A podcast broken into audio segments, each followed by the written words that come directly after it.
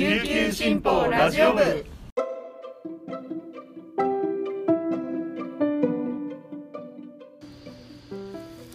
おはようございます。沖縄から届ける声の長官琉球新報ラジオ部です。2021年7月19日月曜日本日のパーソナリティはデジタル推進局の毛田代七瀬が担当します。今日の那覇の予報は最低気温27度。最高気温が32度となっています。そしてお天気ですけれども午前7時過ぎ現在の那覇市は太陽も出ていますが先週からの台風6号の動き皆さん気になっていることと思います。沖縄気象台が19日午前5時に発表した気象情報によりますと台風6号は20日から22日にかけて沖縄本島地方に接近する恐れがあります。本島地方では20日から非常に強い風が吹き沿岸の海域では大しけとなる見込みです。高波に警戒して強風に十分注意してください。えっと、本日の朝刊の現在の段階では、えっと、進路によっては大東地方が暴風19日から20日にかけて暴風となる恐れがあるとのことですので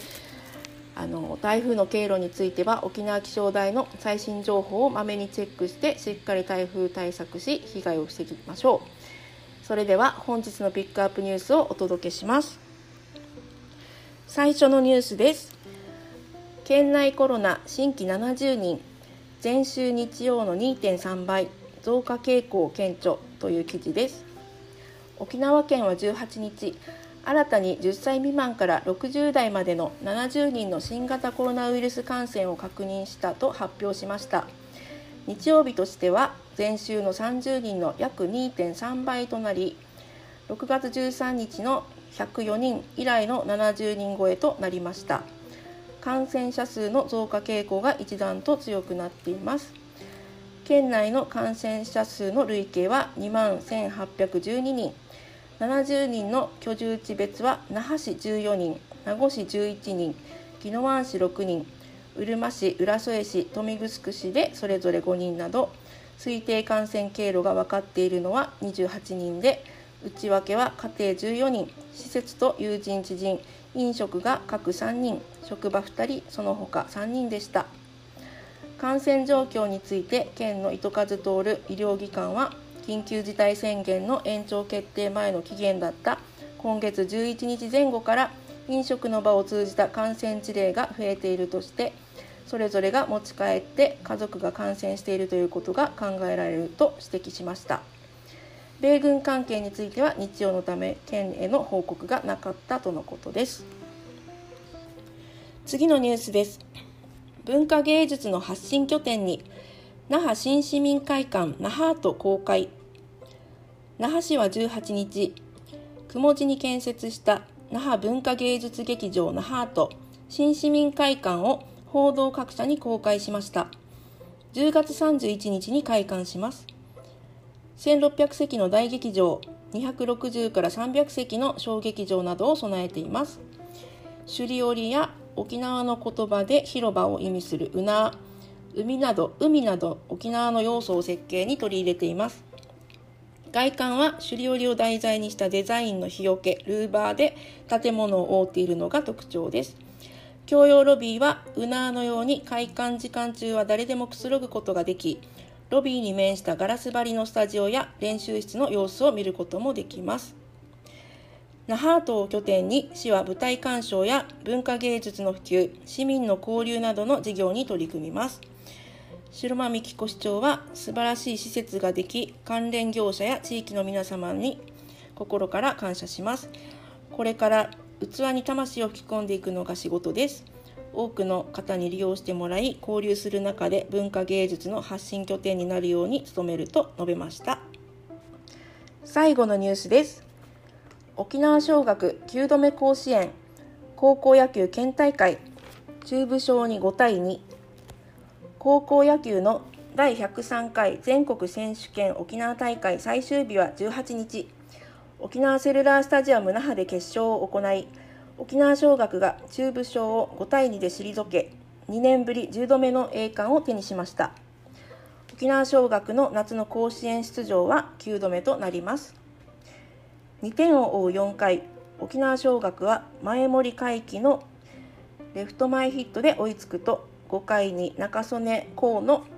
レフト前へのタイムリーヒットで勝ち越しに成功します。堅い守りで流れを渡さず9回にも2点を加えて勝負を決めました。中部賞は2回に平山直人のタイムリーツーベースヒットなどで先制し3回に点を加えましたが逆転されて以降は沖賞の左腕エース遠山渚を打ち崩すことができませんでした。沖縄尚学は8月9日に兵庫県の阪神甲子園球場で開幕する全国選手権大会に出場します。はいおめでとうございます。はい、3本目の高校野球夏の甲子園大会には沖縄尚学が出場するとのことですが皆さん昨日は決勝戦の中継に釘付けだったのではないでしょうか。本日の記者解説では特別編として勝者インタビューをお届けしますのでぜひ引き続きお聞きください。こ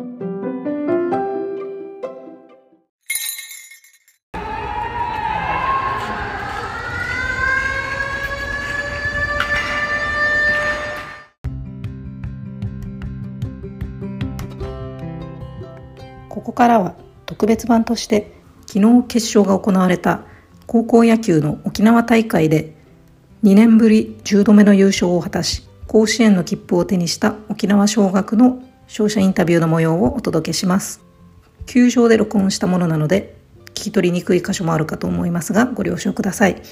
沖縄尚学高校の比嘉光也監督中曽根幸首相エース遠山渚選手の順でお送りします。途中までリードされる展開でしたけど。いやあのー、正直あのー、牽制悪送球からボークとかまずなんだろう見見ることじゃないのでああいうことって。ああ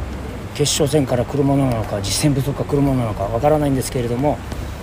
ただあのイニングを1点で、えー、切ってるっていうところがまあ良かったかのかなとは思ってます。今日そもそも美里君でいこうっていうのは？いやあのもう鮮度がいいというか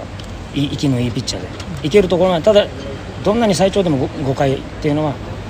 決めてはいてで2点取られたら、えー、渚でいくぞっていうのは、はい、言ってたので。正直あのイニングはしのいでほしかったではあるんですけれどもよく遠山がイニング途中でファーストゴロから来てくれたなと思います。遠山君結局三塁は踏ませないピッチングだったと思うんですよ結構ストレートに、えー、合わせてきてるなっていうところできちっと変化で的を外すというかバッテリーで、えー、かわしてたので、うん、ただ最後に678のスリーアウト目の取られ方とかすごく悪く見逃し三振とかですね牽制アウトとかキャッチャーからとかもうとにかく後半のこのなんだろうスリーアウト目の取られ方っていうのが良くなかったのでこれはちょっと心配だなと思ってたんですけれども、うん、バックが本当にヒット性の打球を取ってくれたりというところが、うん、渚がゼロに抑えたものかなと思います去年甲子園がなくて2年ぶりの甲子園の舞台ですけどどういうふうに臨みたいですかいやあの去年、え2年前か、うん、あの江南高校さんと競って、えー、甲子園で行った中でやっぱりあのスピードボールとか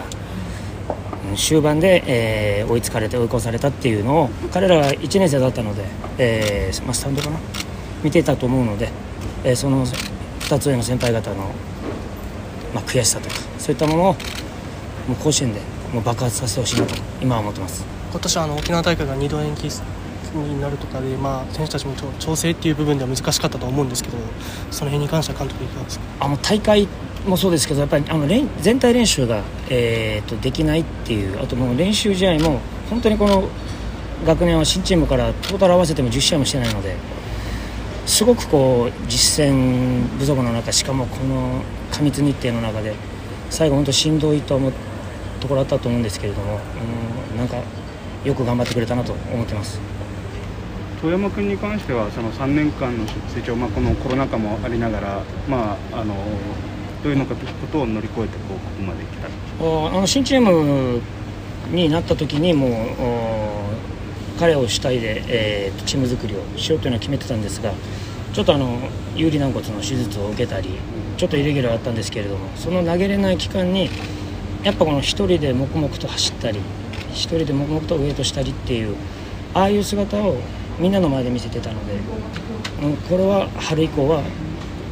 うん、なんていうか成長できる子じゃないかなっていうのは普段の生活を見てても思ってたので僕の思ってるような一応成長曲線というかは来てるんじゃないかなと思います。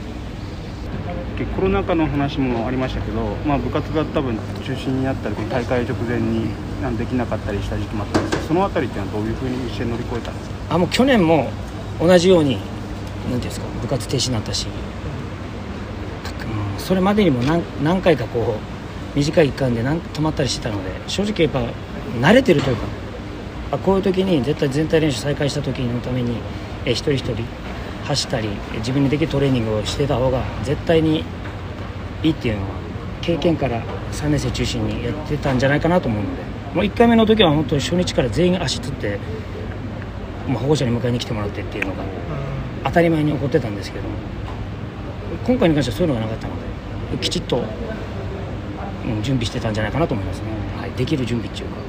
1回目っていうのは去年の春春ぐらいの話ですよね。去年の春ですかね。夏夏？夏前かな。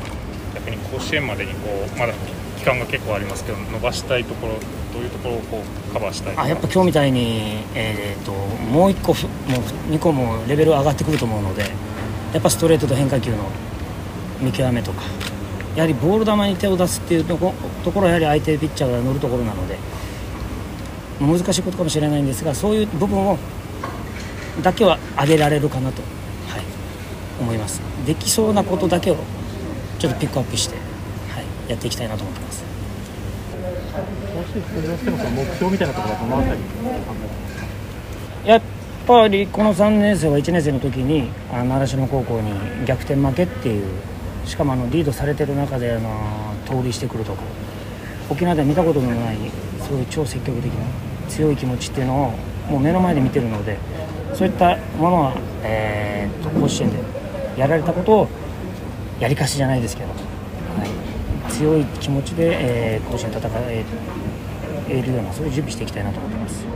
優勝した瞬間にあまりみんな喜ばなかったというか感情爆発しなかった感じがしたんですけどそれはなんかあったんですか？一応大会始まる前に、えー、っとまあ、僕らが優勝しもししても学校は違えどいろんな制限制限の中で、しかも梅雨だったり思うまま練習短い期間であの引退したあの同い年のなんだろう、まあ、野球部員というかの気持ちを考えたらやっぱ、うん、我慢しようかっていう話は一応しました、まあ、先に2点先制されて苦しい展開だったけどチームではどういう声をかけてました？まあ、先制されてもまだあの展開的にも序盤だったので、まあ、焦らず焦らず1点ずつということを声かけて、まあ、ワンチャンスを相手のミスからですけどそこはワンチャンスを、あの生かして同点いけたのでそこは良かったかなと思います。優勝してちょっとあんまり喜びみんな控えめだったあの感じしたんだけどそこは何か意識したことあったんですかこのコロナ禍っていう中で、まあ、他の高校もどの高校もいつも通り練習できてないので、うんうん、相手の敬意を払払うというか、まあ、いつも通りは喜べなかったんですけども、うん、心の中で一人一人、まあ、喜ん喜べたのかなと思います。そういう意味で小学も結構やっぱ練習できなかったと思うんだけどどこが一番辛かったですか、うん、そうですね。3年生最後の夏の大会間近で、まあ、開幕が延期されたり、まあ、練習時間が制限されたり学校もなくて、まあ、オンライン授業という形で自分たちになって、まあ、みんなと会えない状況で心配はあったんですけど、まあ、そこをなんとか3年生が甲子園へ行くためには全員が気持ちを一つにしてやっていこうということを、まあ、口にして練習でもできやってたので、まあ、その成果がこの大会では出たのかなと思います、まあ、家でできることって言えば必ず振ることはできるので、うん、まあ、この夏は、まあ、小技というよりも打力があの鍵になってくるっていうことをまあ、休校前にも話はしてたので振ることを徹底してやっていこうというような話はしました。去年の先輩たちが大会がなくて甲子園という目標がない中でやっててそれをそばで見てて今年自分たちが甲子園を決めたっていうのは甲子園に向けてどうですか？やっぱり昨年の先輩たちは、まあ、沖縄県大会だけで甲子園というモチベーションがない中で辛かったと思うんですけどその先輩たちの思いを今大会はしっかり背負って絶対自分たちが行くっていう気持ちを練習から持って取り組んでたのでその成果がこの大会だった良かったです。甲子園のイメージとか相手チームも力つけてくると思うのでそこに負けないように甲子園までの期間を一日一日を大事にして、まあ、全国で勝てるようなチームにしていければいいかなと思います。もし甲子園で次1勝したら沖縄県勢100勝目なんですまあ、やっぱりそこをしっかり偉業を成し遂げて一戦一戦勝ち上げていければいいかなと思います。ずっと1番。いや春は気が明けてだったので春は12番です。12番。じゃあ本格的に1番を背負ったのはこの夏そうです初めてエースナンバー託されてやっぱそこの意地みたいなのっていうのはどうだったんですか？やっぱ他のチームメートに支えられてここまで上がってきたのでマウンド上がるときには絶対にマウンドを譲らない最後まで投げに投げに行くっていう気持ちを持って絶対に最小最低でも最小失点できるなら無失点でっていう気持ちでずっとマウンドに上がるようにしてます。甲子園っていう場所に出場できるっていうのは素直に嬉しいんですけど去年甲子園という場で後半に逆転されて悔しい負けだったので先輩たちの分までまずは一勝目の前の一戦一戦を取り組んでいきたいです。最後アウトを取った時は率直にどんな気持ちだった、えー、率直にもう最後は絶対押し切る気持ちで負けないという気持ちでいったのでこの三振取った瞬間は素直に嬉しかったです。甲子園に行くともっとどんどん強い、はい、バッターもいっぱい出てくると思うんですけどそこに向けてどう向かっていきたいですか？と甲子園に行くまでにまだ時間があるので今大会でトータルで出た課題を克服していき自信を持って絶対に負けないんだって強い気持ちを持って臨んでいきたいです。沖賞の一番っていうのは何か特別な意識ってある？はいやっぱりこの長年名門としてやってきた沖縄尚学の位置を背負えたっていうのは嬉しいんですけどやっぱその中でだからこそ不甲斐ないピッチングはできないし常に強い意識を持って取り組むようにはしてます大山君がもう一番らしいピッチってどんなピッチングですか？やっぱ守備の時間が短くテンポよく抑える中でピンチの場面ではギアを上げて力で押し切れるしてチームの雰囲気を上げることのできるピッチングがそれそれでチームを勝たすことができるっていうのが一番いいピッチングだと思ってます。